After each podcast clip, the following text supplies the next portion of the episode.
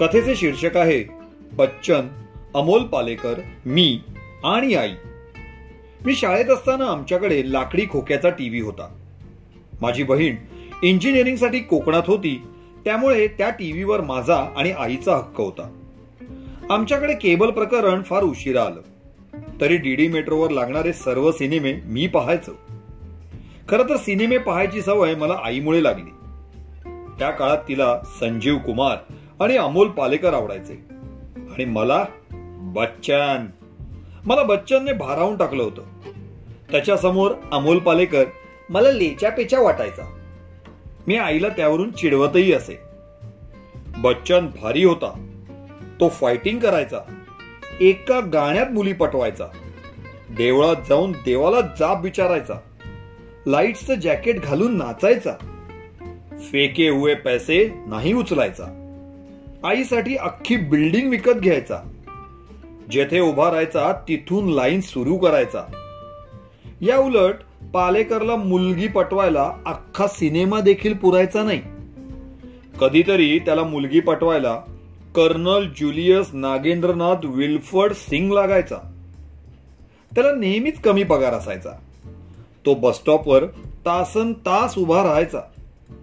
ट्रेनमधून सेकंड क्लासने फिरायचा. कपडे म्हणजे तर बोलायलाच नको. आपल्याकडे लग्न कार्यात जे शर्ट पीस अनेक वर्ष पास होत आहेत त्या सगळ्याचे शर्ट तो शिवायचा. अहो त्याला साधं गोलमालही करता आलं नाही.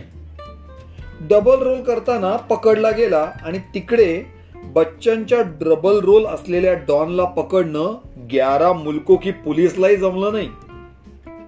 मी कॉलेजात आलो आणि आमच्याकडे केबल आलं. आता सिनेमाची मेजवानीच होती. दर दुसऱ्या चॅनलवर बच्चनचा सिनेमा लागायचा. पालेकरचे सिनेमे फार क्वचितच लागत. एके दिवशी चुकून गोलमाल लागला होता टीव्हीवर. त्यात गेस्ट अपिअरन्ससाठी बच्चन येतो. एकच सीन करून जातो पण त्यातही स्टाईल मारून जातो. त्या सीन नंतर मित्राकडे सदरा मागायला आलेला पालेकरला ड्रेस दादा एक मोठा सदरा दाखवतो. त्यावर त्याचा म्हणतो ये बच्चन का है? तुम्ही नाही आएगा. मला त्यावेळी जाम हसायला आलं होतं. तेव्हा आईला चिडवून म्हणालो हल्ली दिसत नाही तुझा पालेकर.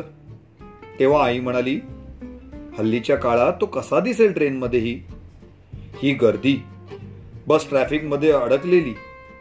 कपड्यांवरूनच माणसाची मापं काढतात हल्ली लोक. त्यात त्याचा निभाव कसा लागेल? तो साधा माणूस. छोट्या छोट्या गोष्टीत आनंद शोधणारा. एवढ्या गर्दीत हरवला असेल तो. जेव्हा कधी गर्दी पांगेल तेव्हा दिसेल तो पुन्हा. मला त्यावेळी जग जिंकल्यासारखं वाटत होतं. त्यानंतर बराच वेळ मी बच्चन सारखा टेबलावर एकावर एक पाय ठेवून त्याची उघडझाप करून आईकडे पाहत होतो. ती हसत होती. अगदी अमोल पालेकर सारखी माझ्यासाठी बच्चन म्हणजे लार्जर दॅन लाईफ जगण्याचं इन्स्पिरेशन होता. अजूनही आहे आणि राहील. पण आज गेले दोन महिने लॉकडाऊनमुळे काहीच करता येत नाहीये. अगदी साधं सोपं जगावं लागतंय. त्यामुळे तो आतला बच्चन जरा हतबल झालाय. हल्ली आरशासमोर बसून अँथॉनी गोन्साल्विस सारखा एकटाच बडबडत बसतो. पुन्हा आपल्याला मेरे पास बंगला है गाडी हे म्हणता येईल असं समजावतो. पण का कुणास ठाऊक? रस्त्यावरची गर्दी नाहीशी झाल्यापासून अमोल पालेकर पुन्हा दिसू लागलाय.